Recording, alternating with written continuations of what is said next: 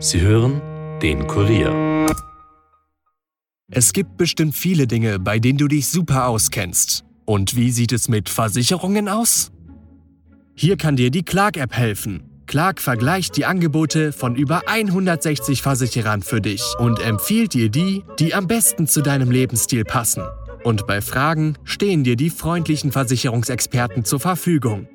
Übrigens, wenn du dich mit dem Code NEU30 bei Clark registrierst und deine zwei bestehenden Versicherungen hochlädst, erhältst du einen Amazon-Gutschein von bis zu 30 Euro. Alle Infos findest du in den Show Notes.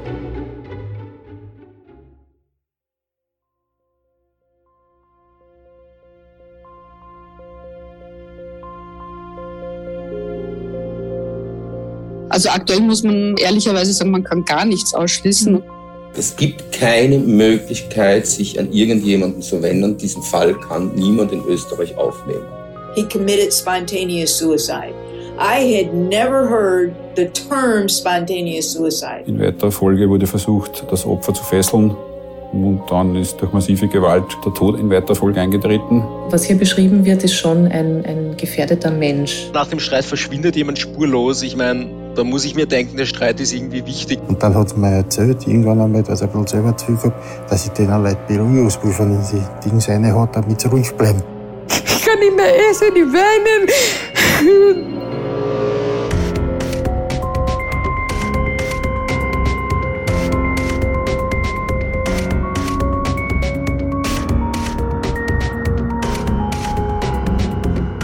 Herzlich willkommen zu Dunkle Spuren, dem True Crime Podcast des Kurier, in dem wir ungelöste Kriminalfälle aus Österreich neu aufrollen. Mein Name ist Stefan Andres und ich begrüße euch heute zu einer Bonusfolge, die sich viele von euch gewünscht haben. Ja, und wir eigentlich auch. Wir erzählen euch nämlich diesmal, was sich in einigen Fällen getan hat, nachdem die Folgen herausgekommen sind. Das war eine ganze Menge. Da und dort sind die dunklen Spuren also tatsächlich heller geworden. Und in einem Fall, da können wir und die Familie sogar einen Schlussstrich ziehen.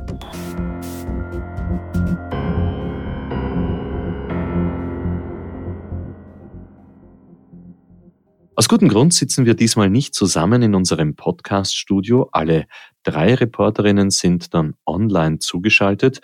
Wir lassen es uns trotz Corona und Omikron-Welle aber nicht nehmen, euch ein Update zu geben, bevor wir schon sehr bald über ganz neue Fälle berichten.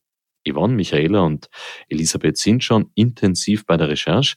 Ja, und erst einmal freue ich mich jetzt, dass Yvonne virtuell dabei ist. Hallo Yvonne. Hallo Stefan.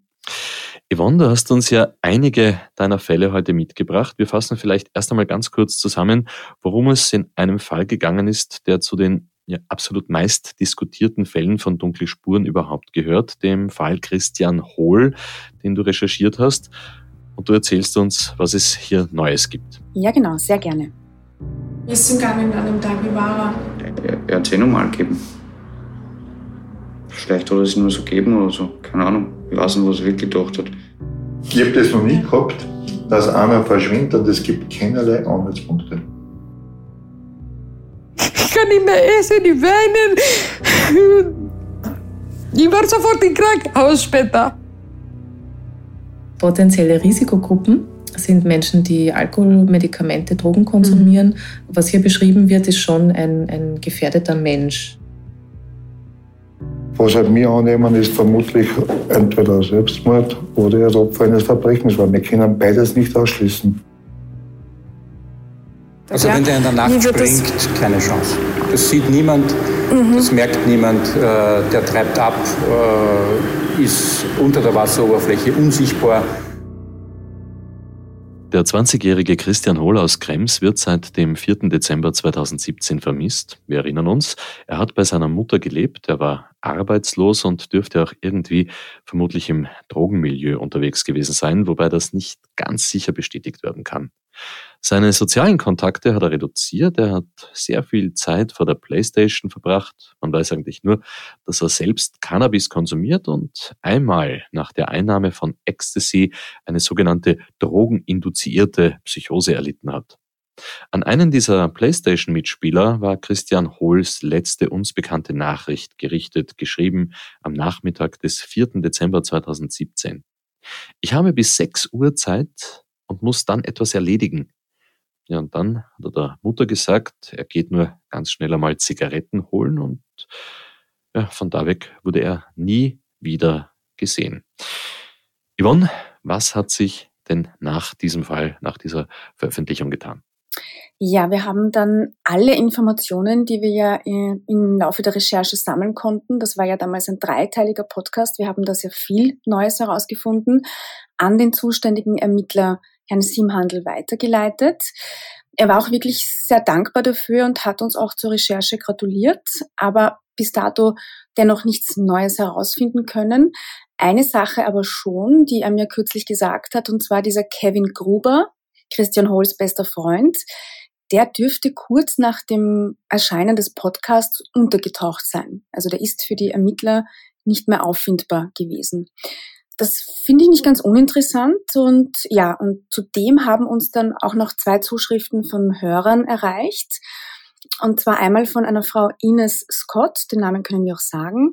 Sie hat mir geschrieben, ich habe kürzlich von dem Verschwinden des Christian Hohl über sie erfahren und leider nirgends eine Information zu seiner Körpergröße gefunden. Hintergrund meiner Suche ist, äh, dass 2018 in der Nähe von Dresden das Skelett eines jungen Mannes gefunden wurde. Dieses konnte bis heute nicht zugeordnet werden. Dann hat sie mir noch zwei Screenshots äh, von der Polizeiseite angehängt. Und ja, also das war tatsächlich im Oktober 2018, also nachdem Christian Hohl verschwunden ist.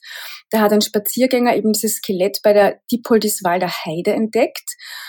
Und ja, da wurde so ein, eine Art Phantombild angefertigt. Äh, und ich muss sagen, die Rekonstruktion, wie dieser junge Mann ausgesehen haben könnte, ist tatsächlich nicht so weit weg vom Aussehen des Christian Hohl. Aber da muss man jetzt eben die Ermittlungen noch abwarten. Bisweilen haben wir diesbezüglich keine weiteren Informationen erhalten. Deshalb glaube ich, er ist es nicht. Aber sobald wir da was erfahren, werden wir das natürlich ähm, bekannt geben. Alles klar, das wäre natürlich sehr spannend.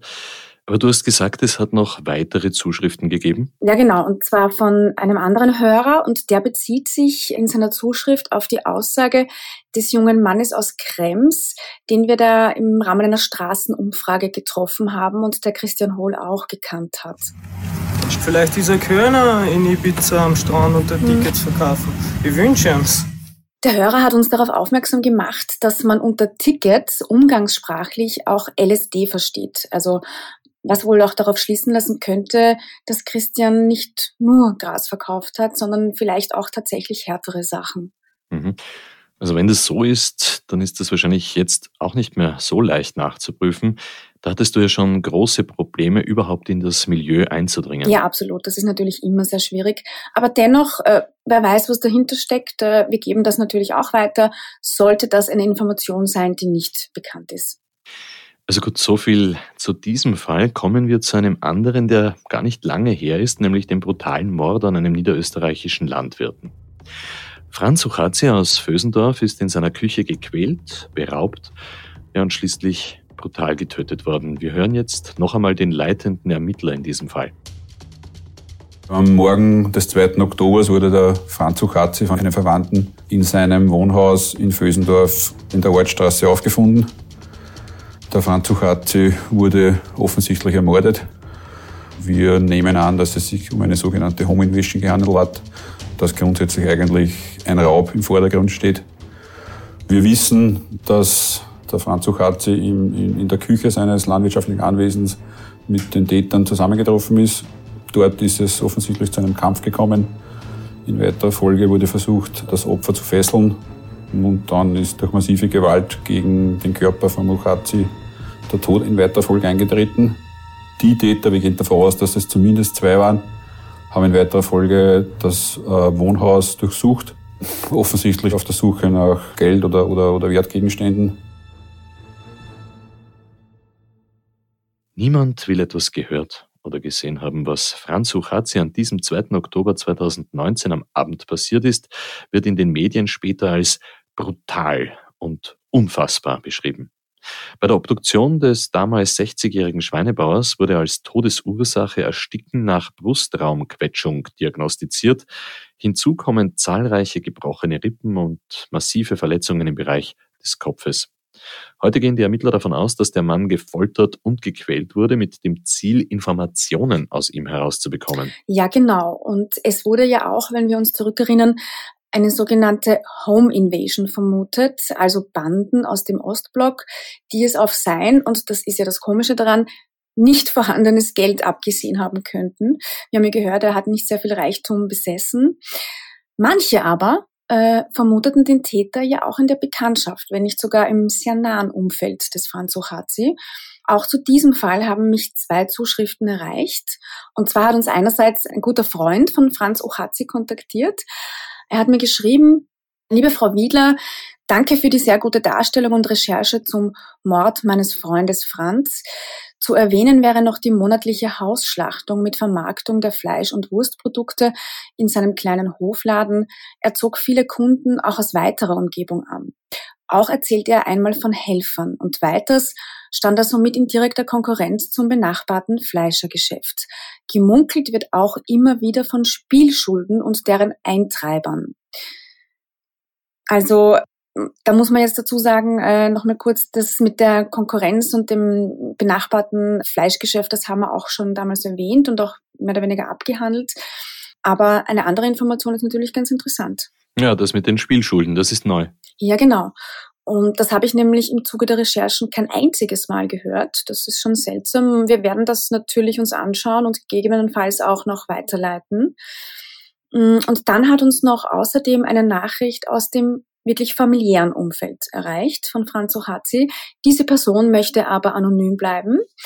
Also das heißt, ich sage jetzt keinen Namen und auch nicht welches nahe Verhältnis. Ich habe da eine recht längere Nachricht bekommen, wo er eben sich erklärt, wer er ist und wie er eben zu dem Ermordeten steht. Aber der wichtige Satz ist eigentlich der letzte. Und zwar sagt er, die brutalen Peiniger und Mörder von Franz sind bis dato nicht ausfindig gemacht worden. Eine klassische Home Invasion halte ich persönlich für vollkommen ausgeschlossen. Also ist er einer von den Menschen, die glauben, die Täter kommen aus dem nahen Umfeld. Das sind keine Fremden in dem Fall. Ja, genau, ja. Und das sagt er eben auch als ganz, nah, ganz naher Verwandter. Ich habe dann noch mehrmals versucht, äh, mit ihm in Kontakt zu treten, um herauszufinden, warum er sich da so sicher ist. Bis dato aber noch keine weitere Rückmeldung erhalten, leider. Also auch hier könnte sich noch etwas Neues ergeben, Yvonne. Jetzt vielleicht zu unserem letzten gemeinsamen Fall hier in Dunkle Spuren. Da geht es um den vermissten Amerikaner Aaron Gillan. Auch da hat dich eine Nachricht erreicht. Vielleicht erinnern wir uns ganz kurz zurück vorher. Das ist der Mann, der nach einem Besuch in einer Männersauna, der Männersauna Kaiserbründel in der Wiener Innenstadt, nackt hinausgelaufen ist und seither nie wieder gesehen wurde. Es gibt Momente, wo man annehmen könnte, da könnte ein Verbrechen passiert sein. Wenn ein Streit stattfindet und, und unmittelbar nach dem Streit verschwindet jemand spurlos, ich meine, da muss ich mir denken, der Streit ist irgendwie wichtig und ich muss mir diesen Streit genau anschauen. Das ist eine Sex-Sauna. Ja, da gehen die Leute nicht hin, um Kaffee zum Trinken. dürfen nicht vergessen, hier gibt es Angehörige, hier gibt es äh, Geschwister und eine Mutter, die natürlich wissen will, was mit ihrem Sohn passiert ist. Die Polizei hat sich für, für, für den Fall nicht interessiert. Man hat ihr gegenüber gesagt, der Aaron Gillan war HIV-positiv und hat sich umgebracht. Und das ist eher eine ganz klare Geschichte, so in die Richtung. Your son was gay, thus he was HIV positive, thus he was emotionally unstable, thus he committed spontaneous suicide. I had never heard the term spontaneous suicide. Never. Never. Auch hier ähm, hat mich mal eine Nachricht erreicht. Ich lese das jetzt mal vor. Ähm, hallo, mein Name ist Christine Flatz und ich habe gerade Ihren Bericht gehört. Ich kannte Aaron. Anfang 2000 war er mit meinem besten Freund Bernd zusammen und besuchte mich damals in Vorarlberg. Bernd rief mich auch 2007 an, als das passiert ist, und informierte mich darüber. Nur bin ich total verwirrt, denn damals erzählte er mir, dass man Aarons Leiche gefunden hat. Er wusste auch, dass der Aaron eben ins Kaiserbründel gegangen ist, aber hat man je mit Bernd gesprochen? Ich habe leider keinen Kontakt mehr zu ihm, aber sein voller Name ist Bernd B. -Punkt. Äh, vielleicht hilft es ja. Also Yvonne, wie jetzt Leiche gefunden? Wir haben doch die ganze Zeit von einem Vermissten gesprochen in dem Fall. Ja, genau. Also das ist definitiv ein Irrtum. Also es wurde nichts gefunden. Ich weiß nicht, äh, was dieser Bernd da damals durcheinander gebracht hat. Vielleicht hat er das dann auch wirklich nur irgendwo gehört. Vielleicht ist es auch damals kurz durch die Medien gegeistert, als man irgendeine Leiche gefunden hat. Aber das kann man definitiv jetzt äh, verneinen. Also er ist nach wie vor vermisst. Es gibt auch keine Leiche. Aber der Kontakt zu diesem Bernd P. wäre natürlich sehr interessant. Ähm, bisweilen konnte ich ihn leider noch nicht ausfindig machen, aber da bleibe ich auf jeden Fall dran. Mhm. Also Bernd B, wenn er uns zuhört, bitte melden.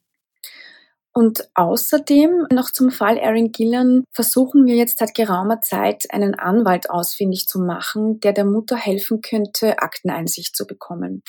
Wir hatten diesbezüglich schon mit einem Mann Kontakt, der eben äh, sich damit beschäftigt beruflich. Das ist aber leider wieder im Sand verlaufen, aber auch da bleibe ich dran. Es ist nämlich schon so, dass es Vermisstenfälle gibt in Österreich, wo die Angehörigen sehr wohl Akteneinsicht erhalten haben. Das wurde uns nach der Publikation des Falls auch zugetragen. Also wir schauen noch, ob man da nicht doch noch einen Weg finden kann, denn das könnte tatsächlich in diesem Fall einige Fragen beantworten. Auf jeden Fall, wir sind auch gespannt, ob sich da noch etwas tut. Yvonne, du hast dann auch noch den Fall eines ermordeten Tanzlehrers, der mit Arsen vergiftet worden ist, recherchiert. Eine unbekannte Person hat ihm ein Päckchen geschickt, wo unter anderem auch Verhackerts drinnen war, also eine äh, Spezialität, eine österreichische aus faschiertem Fleisch, das aber mit Gift versetzt war. Genau, also das war der Tanzlehrer Heinz Kern aus Graz und uns hat ein Mann kontaktiert, der Heinz Kern persönlich kannte und der sich über all diese Jahre hinweg wirklich ganz, ganz viele Gedanken um diesen Mordfall gemacht hat, weil es ihn nie losgelassen hat, was mit ihm passiert ist. Wir erinnern uns, das Ganze war ja schon im Jahr 1972 in Graz. Das ist überhaupt der älteste Cold Case Europas. Kurz noch einmal nach Wien. Dort bewegt ein rätselhafter Giftmord seit einer Woche die Öffentlichkeit. Ja, meine Damen und Herren, viele von Ihnen kennen den Fall vielleicht schon aus den Zeitungen. Der bekannte österreichische Turniertänzer Heinz Kern aus Graz bekam vor mehr als einer Woche von einem Unbekannten ein Lebensmittelpaket zugeschickt. Darin befand sich ein sogenanntes Verhackert. Es ist dies ein Selchfleisch, äh, das in Schweineschmalz eingelassen ist. Äh, das Schweineschmalz war mit Arsenik vergiftet. Wir haben hier einige Originalreste im Studio und der Tänzer starb nach Genuss dieses Fleisches innerhalb weniger Stunden. Hier der Inhalt des Lebensmittelpaketes. Es befand sich unter anderem darin ein Bauernbrot in diesem Originalpapier, wie es in Graz verkauft wird. Ferner waren in dem Paket diese beiden Würste sowie drei Dosen deutsches Bier der Marke Löwenbräu München, die Bierdosen waren in Ordnung, eine wurde getrunken, sie waren original verschlossen. Die Lebensmittel lagen in dieser braunen Pappschachtel, ähnlich einem Schuhkarton, allerdings nicht mehr ganz in jener Größe, wie er heute für Schuhe verwendet wird. Die Schachtel weist einige handschriftliche Vermerke auf, nämlich die Buchstaben SCHW, möglicherweise schwarz, die Nummer 38 und dann zwei Buchstaben, entweder die Gruppe römisch 4 hartes P oder die Buchstaben N und P. Nach so langer Zeit kann man ja wirklich nur noch auf Hinweise von damaligen Wegbegleitern hoffen.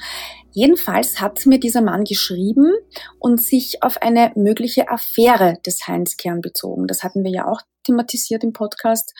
Er meinte, ich zitiere jetzt seine Nachricht, der Täter lenkt die Spuren nach Schladming. Ein mögliches Szenario. Nach einer Abtreibung stirbt eine Frau im Landeskrankenhaus dort. Kern ist der vermeintliche Vater. Da verspricht eine anonyme Meldung aus dem Spitalsmilieu. Der Täter bereitet mit Sorgfalt seine Tat vor und ist von seiner erfolgreichen Vergiftung überzeugt. Die Wahl der Verpackung, das war eine Schuhschachtel, ist bewusst gewählt. Die Beschriftung soll eine Botschaft darstellen. Und er meint eben, dass vor allem der Zeitraum, in dem Kern da damals in Schladming seine Tanzunterhaltungen abgehalten hat, ein sehr wesentlicher sein könnte. Und da stellt sich jetzt eben folgende Fragen dazu. Gab es im LKH Schladming eine Geburtenstation? Er beantwortet sie auch gleich, ja, es gab eine geburtshilfliche Station. Ist in diesem Zeitraum eine Frau bei der Geburt ihres Kindes gestorben? Gab es in dieser Zeit Fehlgeburten? Ist eine Frau nach einer Abtreibung vielleicht verstorben? Ist eine aktive Spitalsmitarbeiterin in diesem Zeitraum gestorben?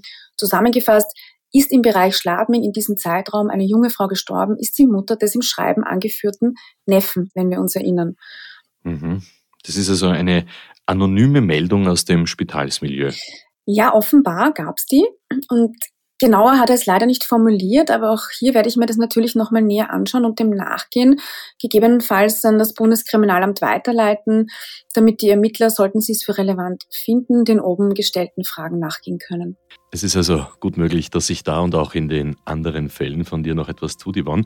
Ich bin da schon sehr gespannt. Übrigens auch auf unseren nächsten Fall dann. Danke erst einmal, Yvonne. Sehr gerne. Ja, und bevor wir jetzt hören, was es im Mordfall Café Luigi Neues gibt, machen wir erst einmal eine kurze Werbepause. Bis gleich.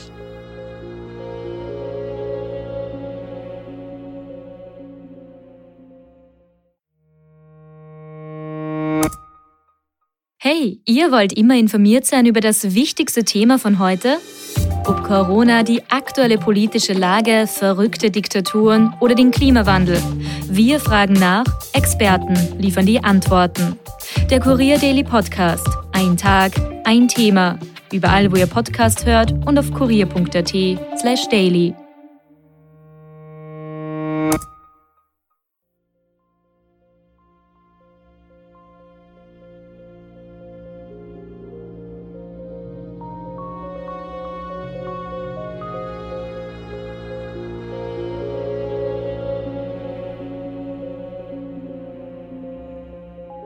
So, und jetzt geht es um einen Fall, den Michaela Reibenwein recherchiert und auch weiter verfolgt hat und die jetzt zugeschaltet ist. Hallo Michi. Hallo Stefan. Michi, bei dir geht es um den Mord im Café Luigi.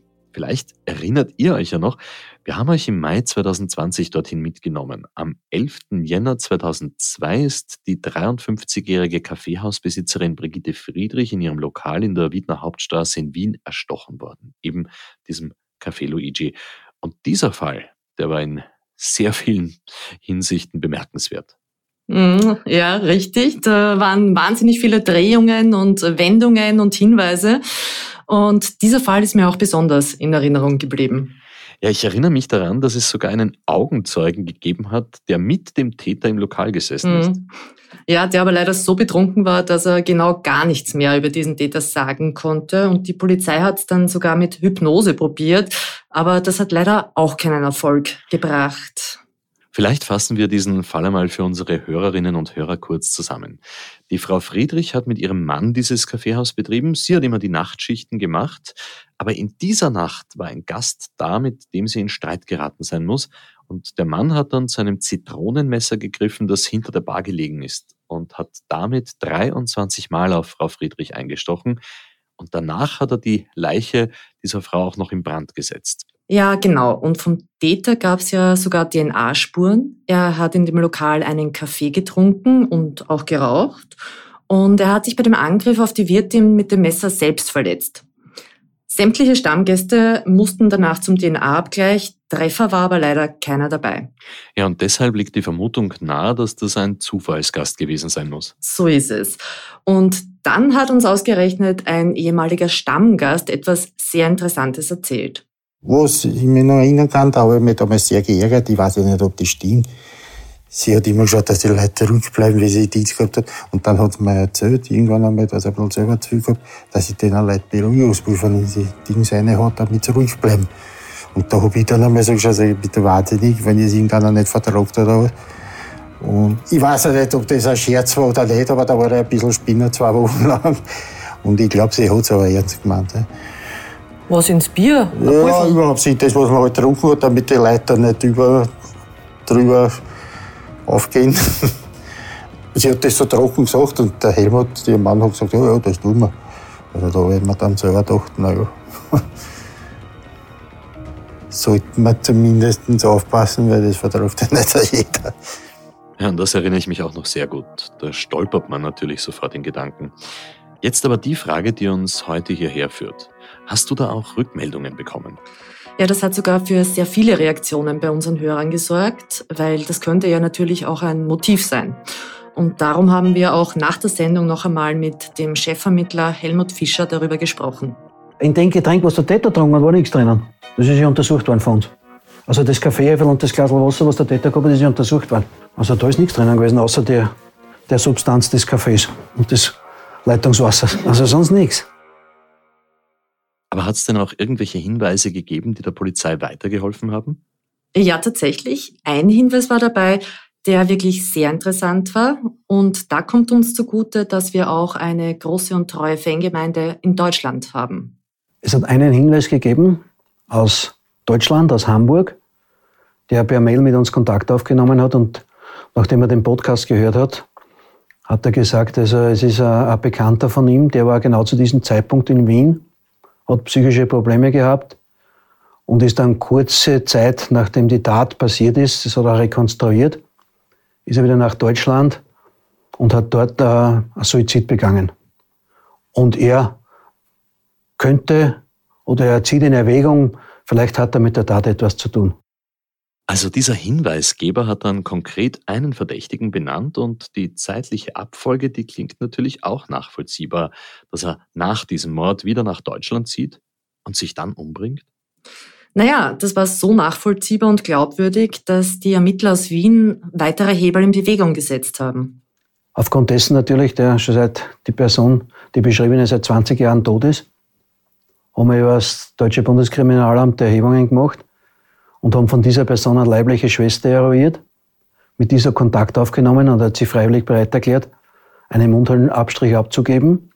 Der ist dann nach Wien übersandt worden, über Auftrag der Staatsanwaltschaft ist der dann untersucht worden und auftypisiert worden, um festzustellen, ob aus diesem Verwandtschaftsverhältnis die von uns am Tatort gefundene Spur übereinstimmt. Und die Untersuchung war negativ, also diese Person ist als möglicher unmittelbarer Täter auszuschließen. Ja, schade. Das war erst einmal ein sehr vielversprechender Hinweis, aber so ist das eben. Bei Ermittlungen der Polizei und bei unseren Recherchen oft führen sie ins Nichts, aber ab und zu hat man Glück oder besser gesagt den richtigen Riecher. Michi, du bleibst dran? Auf alle Fälle. Also möglicherweise kommen da ja noch andere Hinweise und auch zu den anderen Kriminalfällen. Ja, an dieser Stelle ein Hinweis für euch, liebe Hörerinnen, liebe Hörer. Ihr könnt auf eurem Podcast-Kanal und auf unserer Homepage alle 21 Fälle, denen wir seit Sommer 2019 nachgegangen sind, nachhören. Ja, dir erst einmal ein riesiges Dankeschön, Michi. Sehr gern. Bis bald. Tatsächlich, das sind schon mehr als zweieinhalb Jahre seit unserem ersten Fall und die meisten spielen sich ja in Österreich ab. Aber ausgerechnet unsere Innenpolitikredakteurin im Team, Elisabeth Hofer, zieht es bei den Fällen gerne auch einmal über die Grenzen Österreichs hinaus. Und sie ist jetzt zugeschaltet. Hallo Eli. Hallo Stefan. Es stimmt übrigens auch, ähm, auch der erste Fall, über den ich heute sprechen darf, spielt äh, zumindest teilweise im Ausland. Und da geht es nämlich um das Verschwinden von Adrian Lukas, einem ähm, jungen Polen mit deutscher Staatsbürgerschaft. Und dann ich äh, zu ihm angerufen und dann ich sag, wo bist du?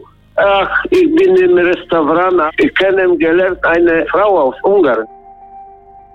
Irgendwann hat dann der Vater einen Anruf morgens bekommen von dem Arbeitgeber, der berichtete darüber, dass Adrian nicht aufgetaucht sei. Ja, das ist diese SMS, wenn ich bekomme, dass es äh, geht, sowas. Papa, ich heute weiß nicht, ich bin heute überleben. Das Zimmer war mehr oder weniger unberührt und es waren Gegenstände des täglichen Bedarfs von Adrian Lukas nach wie vor im Zimmer. Da zum den Tag haben sie dann gesucht, also die haben es gemeldet gehabt und hat die Polizei die ganzen, wir haben ja viel so Heu, Heustadel und so, sie haben wirklich dann gesucht. Also aktuell muss man ehrlicherweise sagen, man kann gar nichts ausschließen, weil einfach zu viele Fragen offen sind. Das betrachten wie Film. Und Leute mich fragen immer, Lukas, wann kommt Ende dieser Film? Ich stehe vor der Wand, ja, ich kann mal nicht weitergehen. Das ist jetzt mein äh, Gefühl. Der Fall hat nicht nur unsere Hörerinnen in Deutschland und unsere Hörer in Deutschland sehr interessiert, auch Aktenzeichen XY ungelöst hat ja kurz nach uns darüber berichtet. Eli, haben sich dadurch irgendwelche konkreten Hinweise ergeben? Du hast ja selbst viel recherchiert, aber eigentlich damals mehr Fragen als Antworten gefunden. Ja, das ist leider auch nach wie vor so, dass es im Fall Adrian Lukas eigentlich mehr Ungeklärtheiten gibt als Antworten. Es hat zwar ähm, nach unserer Berichterstattung und vor allem nach der Berichterstattung im ZDF, also über Aktenzeichen XY ungelöst, einige Hinweise gegeben, aber eigentlich hat nichts davon dazu geführt, dass man Adrian Lukas hätte äh, auffinden können oder äh, irgendwie konkrete Hinweise über seinen Verbleib bekommen. Mhm. Der Vater vom Adrian ist ja damals sofort nach Österreich gefahren, nachdem er diese SMS einen Tag nachdem sie geschickt worden ist, gelesen hat. Damals war er fest davon überzeugt, dass es ein Verbrechen ist. Hast du eigentlich seitdem noch einmal Kontakt mit der Familie gehabt? Ja, also man muss sagen, die Familie Lukas ist ja extrem aktiv und extrem bemüht, Adrian zu finden. Und man muss auch sagen, sie war unfassbar dankbar für sämtliche Pressearbeit, die in diesem Fall gemacht wurde. Also die Familie hat sich auch danach noch einmal gemeldet und hat sich für die Berichterstattung bedankt. Und sie ist aber explizit auch ähm, nochmal an die Presse gegangen mit einer Reihe an Sachverhalten, die sie nach wie vor für ungeklärt hält. Mhm. Und ich würde da jetzt kurz ein bisschen ähm, gern drüber erzählen. Ja. Welche Ermittlungsansätze hat die Familie von Adrian Lukas? Genau. Die Polizei hat ja mit einem Suchhund Adrian Lukas Spur bis zu einem Busbahnhof ähm, verfolgen können. Und es gibt unter anderem auch die Theorie, dass Adrian Lukas da in einen Bus eingestiegen ist und, und vielleicht sogar freiwillig verschwunden ist. Das halten seine Familie und auch der Anwalt der Familie für eine Fehlinterpretation des Geschehens. Viel eher fragen sie sich zum Beispiel, was mit dieser Frau ist, die der Adrian in St. Anton am Arlberg ähm, kennengelernt haben will, über die er ja auch seinem Vater erzählt hat. Das halten Eltern und, und Familie für einen wichtigen Ermittlungsansatz. Sie hätten auch gern, dass nochmal das Lokal, in dem er war, also wo er Facebook angegeben hat, dort gewesen zu sein, dass hier nochmal Lokalbetreiber und Gäste befragt werden. Und sie hätten auch gern, dass Adrians Computer, von dem wir ja wissen, dass er zu einem Zeitpunkt nochmal hochgefahren wurde, wo Adrian Lukas schon verschwunden war oder wo man schon nicht mehr genau sagen konnte, wo er sich zu dem Zeitpunkt aufgehalten hat, nochmal genau unter die Lupe genommen wird. Also ich darf zusammenfassen, die Familie hätte gern, dass Mitarbeiter von dem Lokal nochmal befragt werden, dass der Arbeitgeber von Adrian Lukas, von dem die Eltern ja glauben, dass er in das Verschwinden verwickelt sein könnte, nochmal befragt wird und dass eben die Mitarbeiter, die damals auf der Baustelle, wo der Adrian tätig war, auch nochmal befragt werden. Das ist eigentlich genau das, was man überhaupt niemandem wünscht. Da verschwindet ein Familienmitglied und keiner kann eigentlich sagen, was passiert ist. Eli, so war es ja auch im nächsten und letzten Fall, über den wir beide heute sprechen. Und der hat dich noch viel weiter ins Ausland geführt. Jedenfalls deine Recherchen. Es geht um den Fall Willi Klinger, der eigentlich das Zeug für einen Film hat. Da geht es um Gold- und Diamantenhandel, da geht es um Korruption, Betrug. Es geht um einen Messermord im Senegal an einem ziemlich schillernden Niederösterreicher, eben diesem Willi Klinger. Und Elisabeth, da gibt's tatsächlich spannende Neuigkeiten, seit wir die Geschichte letzten November das erste Mal veröffentlicht haben. Ja, das stimmt, da gibt's tatsächlich einiges zu erzählen. Dazu müssen wir aber kurz zurückschauen auf den Fall, den wir ja das Gold von Afrika genannt haben, weil Willi Klinger vor seiner Ermordung im Jahr 2016 in Dakar im Senegal war und eine Goldmine in Afrika gemanagt hat. Und vielleicht erinnerst du dich ja noch, dass es einen Zeugen für den Mord gab. Ganz genau, das war der Haushälter von Willi Klinger, der hat zwei Männer beobachtet, die in der Wohnung waren und von denen einer dann später in der Nacht Klinger und dessen Nachbarn, diesen Isam Fawaz, glaube ich, hat er geheißen, der Klinger zu Hilfe geeilt ist, erstochen hat. So ist es. Und man konnte den Täter dann eben auch identifizieren und es gab eine Reihe von Medienberichten, dass dieser Mann auch verhaftet worden ist. Das war Lamin Dabo, so hat er geheißen. Ja, genau. Was aber nicht bekannt war, waren zwei Dinge. Erstens, warum Dabo die Tat begangen hat. Und die Freunde und Familie von Willi Klinger glauben ja, dass er beauftragt worden ist. Und zweitens wissen wir nicht, was mit Monsieur Dabo nach der Festnahme dann passiert ist. Ich erinnere mich, das war damals ziemlich dubios, wie wir darüber gesprochen haben. Mhm. Niemand konnte nämlich der Schwester von Willi Klinger oder seinem ehemaligen Lebenspartner Auskunft darüber geben, wie es nach der Verhaftung von Lamin Dabo weitergegangen ist. Und auch in den Medienberichten war überhaupt nichts darüber zu finden. Hören wir vielleicht einmal ganz kurz in einen Ausschnitt aus einem Gespräch mit seinen Freunden hinein, das du damals geführt hast. Es gibt keine Möglichkeit, sich an irgendjemanden zu wenden. Diesen Fall kann niemand in Österreich aufnehmen. Gut. Dann haben wir uns an die politischen Parteien gewandt. haben versucht, äh, irgendwie eine Gesetzesänderung durchzubringen. Also es kann ja nicht sein, dass ein Österreicher irgendwo ermordet wird und das kann, es, es, wird keiner ermitteln. Wir werden nie die Wahrheit erfahren. Also, da gibt es Familienangehörige. Da, da, da, da, da wollen ja wissen, ob der wenigstens in Haft sitzt. Die wissen gar nichts. Also ja, wie wir gehört haben, haben sich Freunde und Verwandte da ja an alle möglichen Stellen gewandt, bis hinauf zum Bundespräsidenten, aber niemand konnte ihnen helfen. Und sie wussten eben schlicht nicht, ob der Bo jemals für den Mord an Klinger zur Rechenschaft gezogen worden ist, ob ihm der Prozess gemacht wurde, ob er verurteilt wurde oder ähnliches. So, und jetzt kommst du ins Spiel und dunkle Spuren. Genau. Es war damals nämlich so, dass ich nach dem Gespräch mit Willi Klingers Freunden und seiner Schwester die österreichische Botschaft in Dakar kontaktiert habe. Das habe ich ja im Podcast auch ausführlich erzählt. Und die konnten mir damals nicht viel mehr sagen als das, was ich auch aus den senegalesischen Zeitungen wusste. Auch weil dort heute eine andere Botschafterin vor Ort ist als zum Zeitpunkt der Tat. Du hast aber damals erzählt, dass die neue Botschafterin nach deiner Anfrage dann die Schwester von Willi Klinger kontaktiert hat und sie hat versprochen, die Sache sich noch einmal genauer anzuschauen. Ja, also die wusste vor meiner Anfrage ja gar nicht, dass da bis dato so vieles offen ist. Und sie hat dann, und ich muss sagen, davon bin ich wirklich beeindruckt, tatsächlich angefangen, Nachforschungen anzustellen. So, und was ist bei diesen Nachforschungen herausgekommen, Eli? Ja, also ich freue mich wirklich äh, berichten zu können, dass wir die Frage, was mit Lamin Dabo passiert ist, nun beantworten können. Um es kurz zu machen, ja, es ist ihm der Prozess gemacht worden und ja, er ist wegen Mordes zu sieben Jahren Haft verurteilt worden. Das ist die Antwort, auf die die Familie von Willi Klinger fast sechs Jahre gewartet hat. Ja, die Botschaft hat das der Schwester mitgeteilt und die hat dann wiederum mich kontaktiert. Und wir haben dann telefoniert. Erzähl's mir bitte, was hat sie getan? Was hat sie getan? Ich habe ihnen eine E-Mail geschickt. Genau, das habe ich gelesen.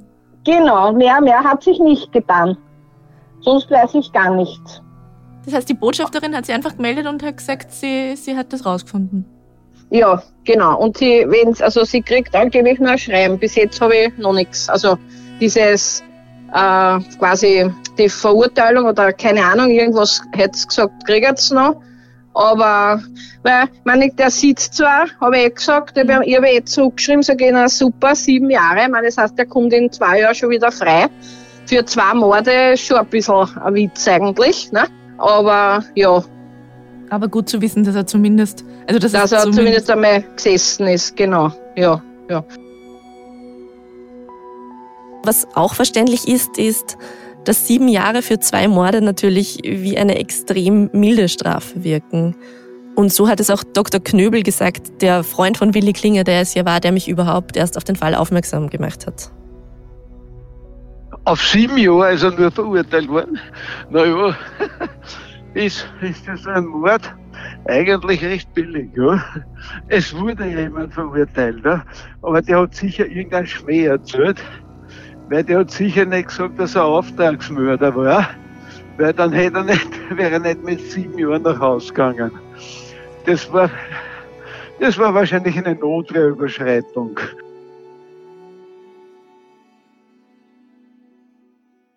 Ungeklärt ist natürlich immer noch die zweite Frage, nämlich warum der Bo Klinger überhaupt umgebracht hat, beziehungsweise ob es da einen Auftraggeber gegeben hat, ob das ein Auftragsmord war, wie die Familie glaubt.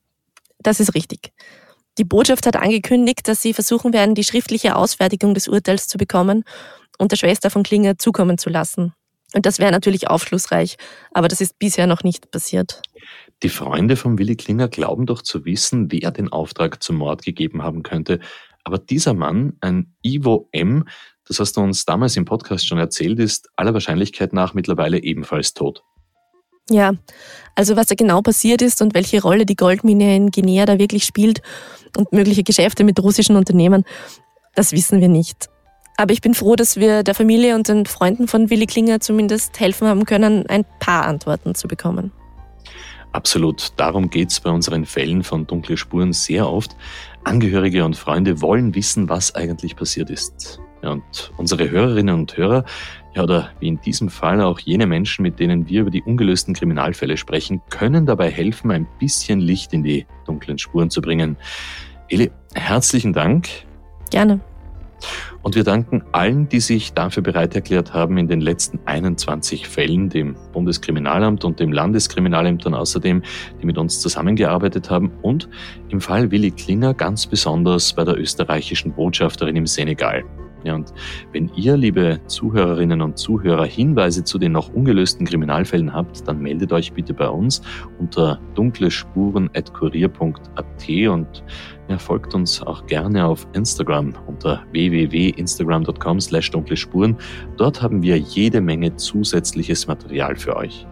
Und wenn euch diese Folge gefallen hat, dann bitte hinterlasst uns eine gute Bewertung auf Apple Podcasts und Spotify und erzählt euren Freunden davon. Beim nächsten Mal, da spreche ich in einer weiteren Bonusausgabe mit einem Gerichtsmediziner über das, was Wissenschaft kann, aber eben auch nicht kann, um Straftaten aufzuklären. Ja, und schon sehr bald gibt's dann die nächste Staffel Dunkle Spuren.